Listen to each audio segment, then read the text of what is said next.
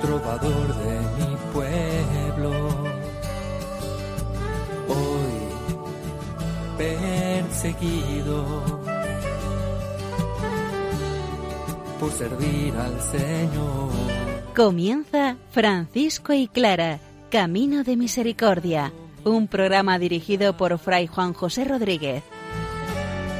A la dama pobreza para poder estar más cerca de Dios. Yo, Clara, Un saludo de paz y bien, hermanos. Francisco nos regala las alabanzas al Dios Altísimo, la experiencia del absoluto.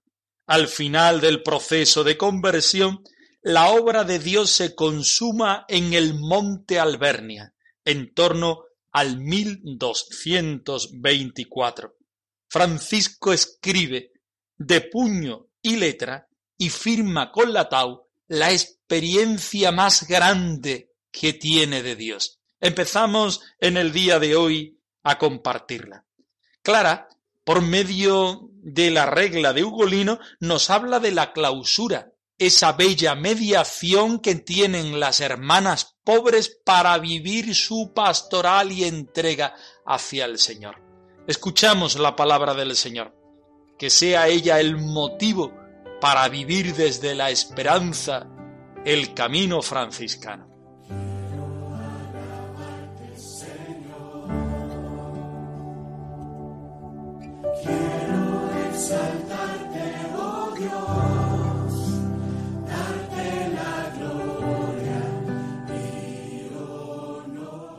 De los Salmos 76 y 85. Oh Dios, santo es tu proceder. ¿Qué Dios es tan grande como nuestro Dios? Tú, el Dios que realiza maravillas, diste a conocer entre los pueblos tu poder. Con tu brazo rescataste a tu pueblo, a los hijos de Jacob y de José. Pues tú eres grande y haces maravillas Tú solo eres Dios. Enséñame tu camino, Señor, para que te sea fiel. Guía mi corazón para que te honre.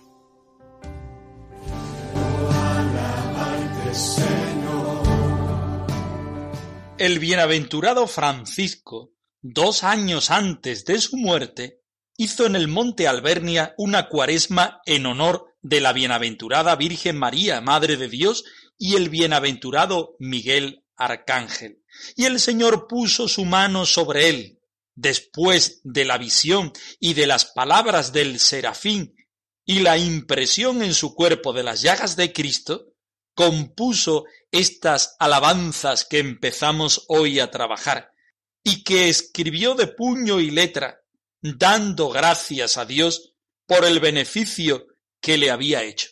Vamos a escucharlas. El santo tú, el fuerte tú, el grande tú, el único Dios. Tú eres santo, Señor Dios único, que haces maravillas.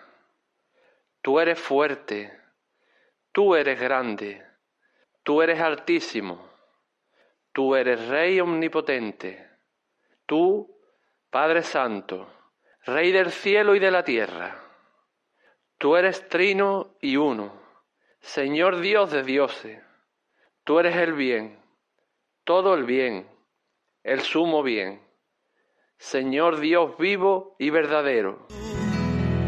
El fuerte tú, el grande tú, el único Dios.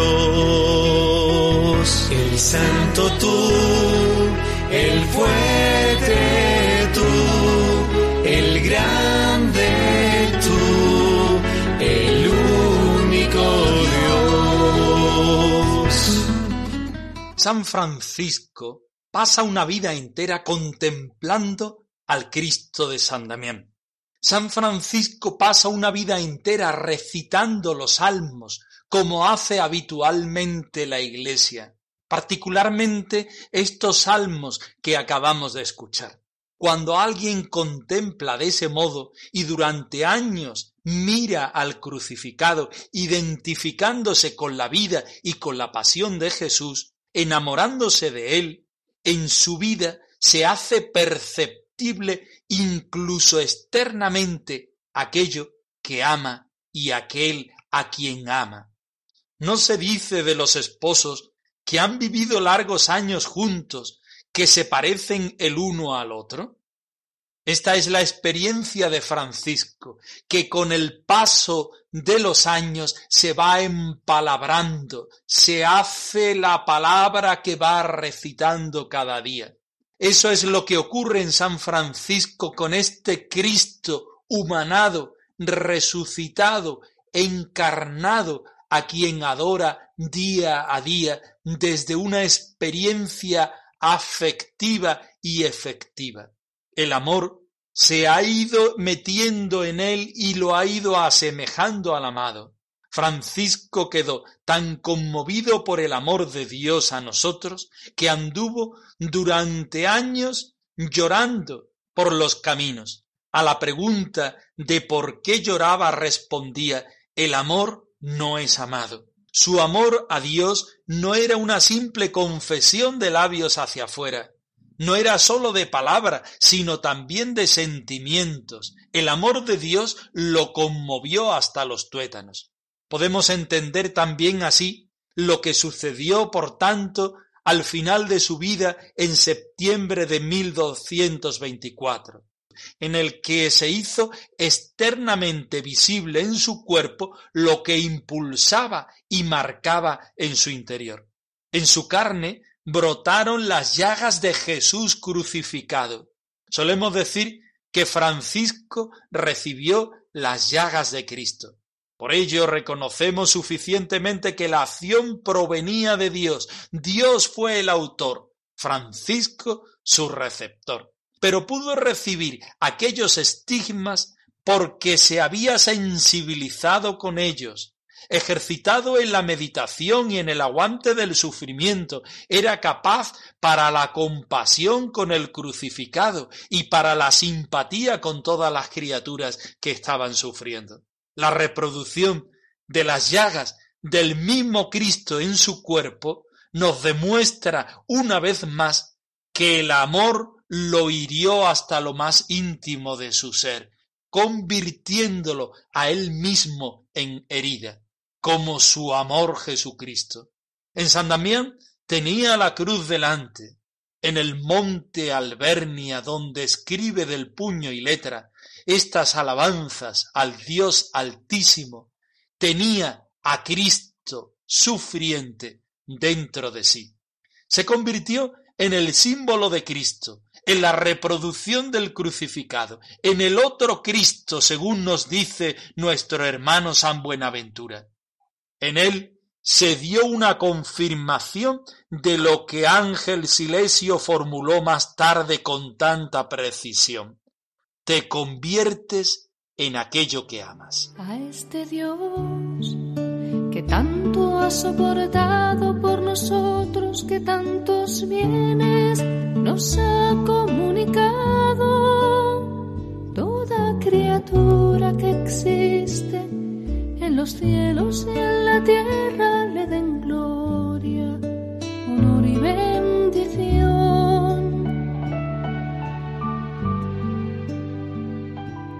A este Dios ha soportado por nosotros, que tantos bienes nos ha comunicado. Toda criatura que existe en los cielos y en la tierra le den gloria, honor y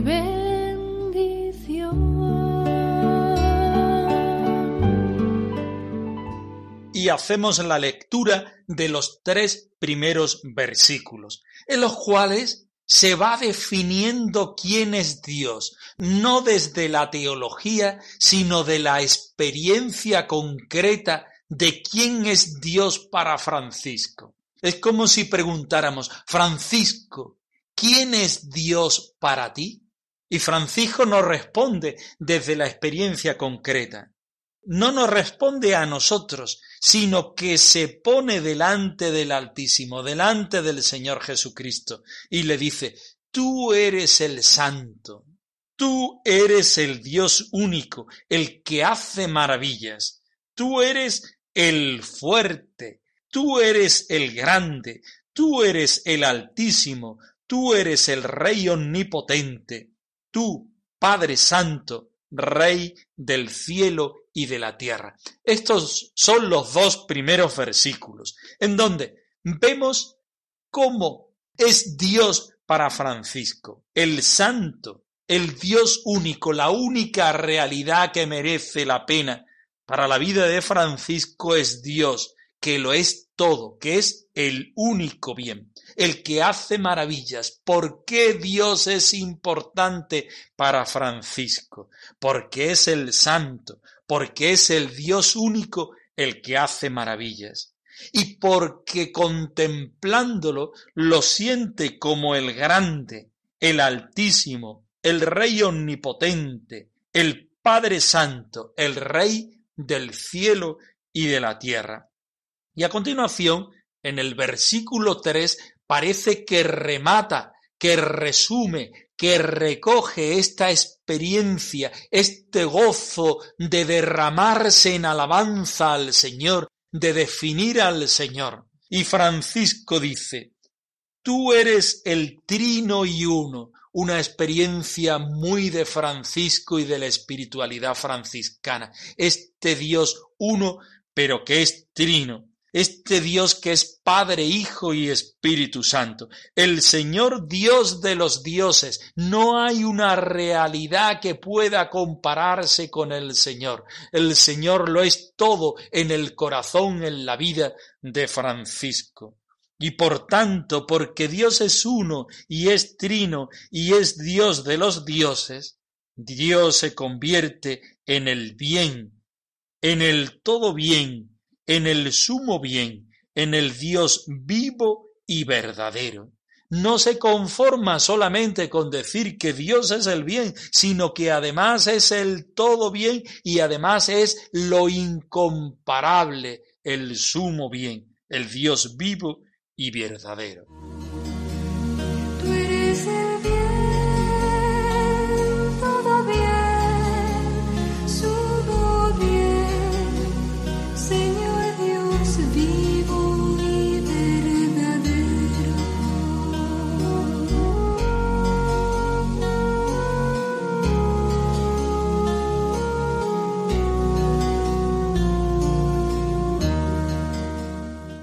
Meditando palabra por palabra, las alabanzas del Dios Altísimo revelan algo de la visión de Dios y de la experiencia de Dios que tiene Francisco. Percibimos el carácter marcadamente afectivo de su piedad, pero también podemos captar su conciencia de la gran distancia existente entre Dios y él. Francisco se siente pequeño. Como en sus otras oraciones, Dios es para él la presencia viva, la realidad verdadera. Es grande, es misterioso, pero puede hablarse con él. Merece todo amor. Es cercano, es amigo, es Dios de andar y dar un paseo. El Señor es también Padre y Madre a la vez. Podríamos decir, es Padre maternal es nuestra riqueza, es nuestra dulzura, es nuestro único y todo bien, todo bien, sumo bien, bien total. Las alabanzas del Dios Altísimo nos muestran a sí mismo cómo reza Francisco. Permanece en adoración, impresionado por el misterio tremendo y fascinante del Dios Trinitario, aquel que es uno y trino. Dios que se entrega al hombre con amor sin límites. Aquí no es objeto de una reflexión teológica, sino de una degustación afectiva de Dios. La oración que se repite, que va tomando una reiteración en cuanto a sus usos y palabras, adquiere aquí un tono meditativo y afectivo. Tras la letanía de tantos nombres de Dios que iremos repitiendo y alargando en programas sucesivos, se esconde la preocupación de entregarse por entero a Él. Francisco quiere ser de Dios porque siente la necesidad de amar a Dios. Era un Dios que él sentía que no era amado por los hombres y tenía la necesidad de amarlo por él y por las otras criaturas, por los otros hombres. Como le faltaban palabras, repite algunas expresiones. El río de las alabanzas resulta con todo insuficiente porque la palabra humana es insuficiente para alabar y para definir al Señor. Cada invocación va acompañada de un latido del corazón, de un beso de su boca, de una expresión de su vida entera. Es un testimonio de amor, es un sí quiero, Señor, seguirte, ser de los tuyos, ser como tú. En el misterio del tú, el orante, Francisco el pequeño de Dios, descubre características siempre nuevas y fascinantes. Y eso nos pasa a nosotros, que cada vez que leemos estas palabras de Francisco, nos metemos en una realidad siempre antigua y siempre nueva, utilizando las palabras de San Agustín. Los conceptos objetivos cobran una relación personal ¿Quién es Dios? Dios es aquel que yo puedo sentir según mis características personales. Y cada vez que repito estas palabras, estas expresiones, me estoy encontrando con una realidad de Dios siempre nueva y desbordante. Me has llamado a desposarme en dulce pacto nupcial y me a entregarme dejándolo todo atrás. Quieres compartir conmigo la pobreza del pesebre, la pureza virginal y la obediencia de la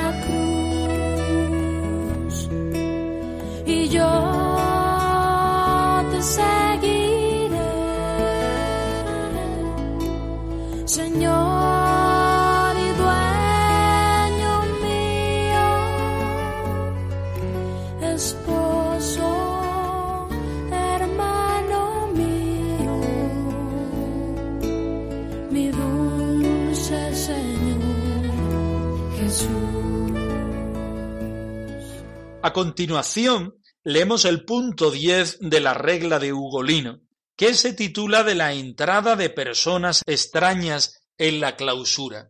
Un tema fascinante, el de la clausura, que no es otra cosa que una mediación para vivir la contemplación. Desde Santa Clara hasta el siglo XXI, las hermanas pobres de Santa Clara han querido responder de una manera fiel y a la vez creativa, según los espacios concretos, según el momento que se vivía, a esta forma particular de vivir la contemplación mediante la clausura. Más que el estudio de las palabras de esta regla de Ugolino, que es un poco distante de la experiencia de Clara y de las clarisas, nos encontramos con ese gozo de vivir la contemplación por la mediación de la clausura. Vamos a escuchar el texto. Solo Dios.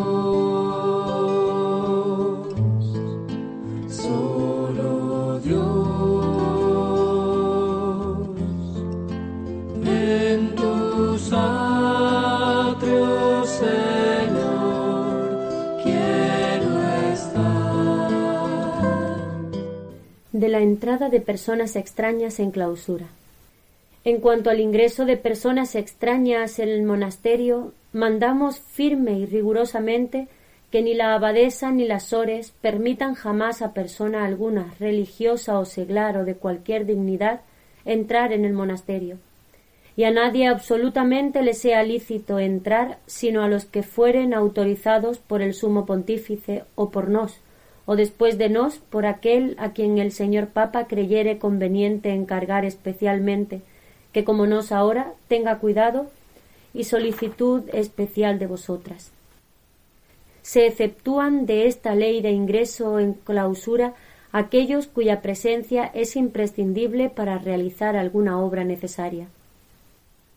Y si en alguna circunstancia se le autorizare a un obispo a celebrar la misa dentro con motivo de la bendición de la abadesa o de la consagración de alguna sor en monja, o por algún otro motivo, conténtese con el menor número posible de acompañantes y servidores, y de los más honestos, y aun esto a nadie se le conceda sino raramente. Ninguna, sea enferma o sana, hable en absoluto con persona extraña sino del modo sobredicho, y téngase particular cuidado en que aquellos a quienes alguna vez hubiere de autorizárseles la entrada en el monasterio sean de tales condiciones que quienes los vieren puedan edificarse de sus palabras y costumbres, de su vida y modo de comportarse, y no surja de ellos ocasión alguna de justo escándalo.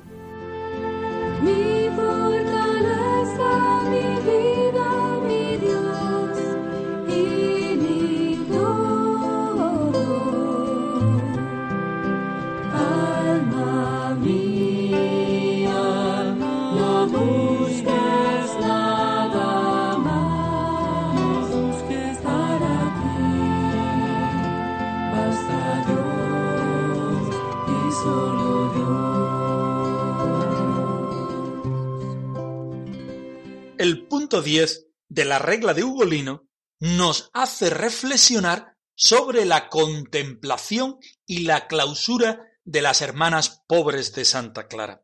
Lo importante en la vida de las hermanas es la contemplación, la experiencia de Clara de Asís siguiendo los pasos de Francisco es encontrarse con el todo bien, el sumo bien que es Dios desde la experiencia orante.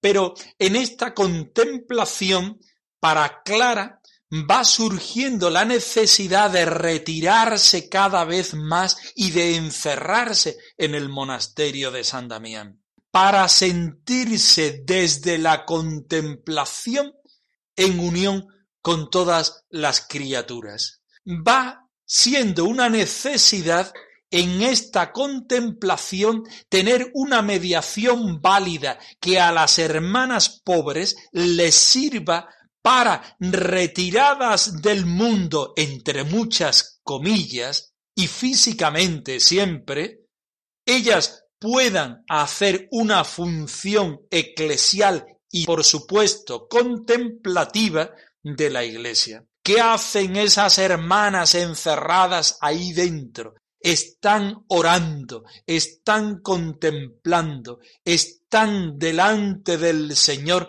llevando todas las experiencias, esperanzas y dolores, la vida del mundo entero, la vida de todas las criaturas. Para vivir la contemplación, la hermana pobre de Santa Clara necesita mediaciones y quizá la más bonita y la más particular dentro de la vida clariana es la clausura.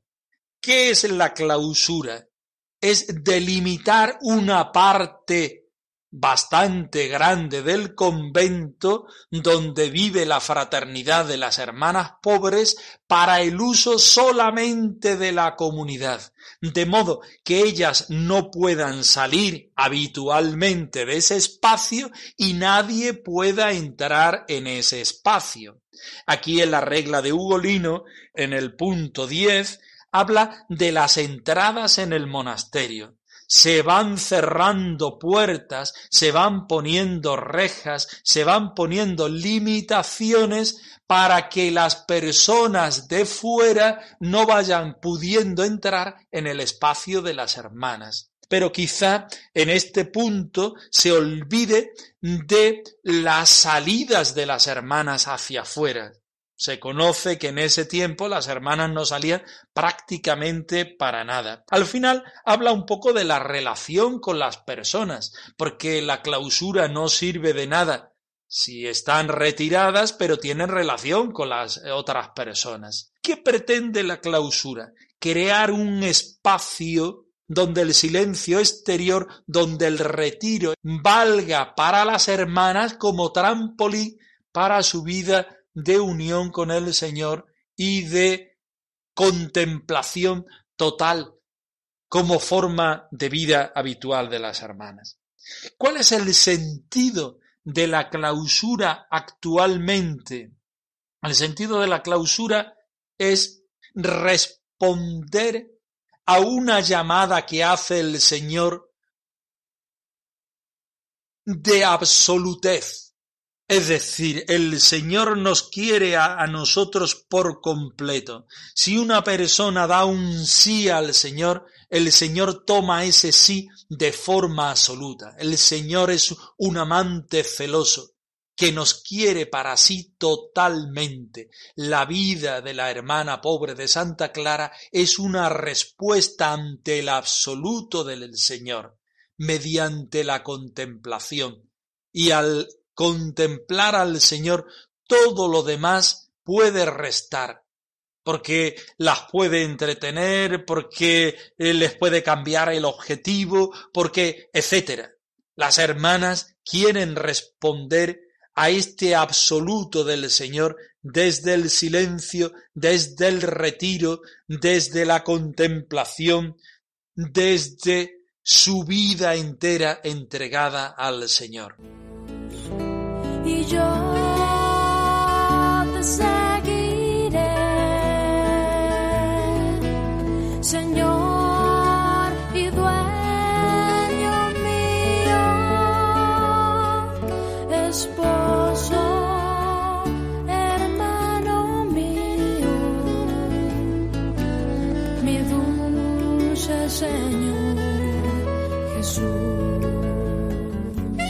francisco y clara arroba radiomaria.es. Os dejamos la dirección de nuestro correo electrónico por si queréis poneros en contacto con nosotros en algún momento. Nosotros nos despedimos, no sin antes ofreceros la bendición del Señor resucitado al más puro estilo franciscano. El Señor os dé la paz y el bien.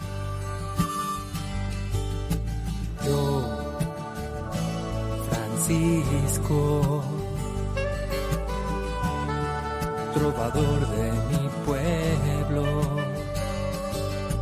hoy perseguido por servir al Señor.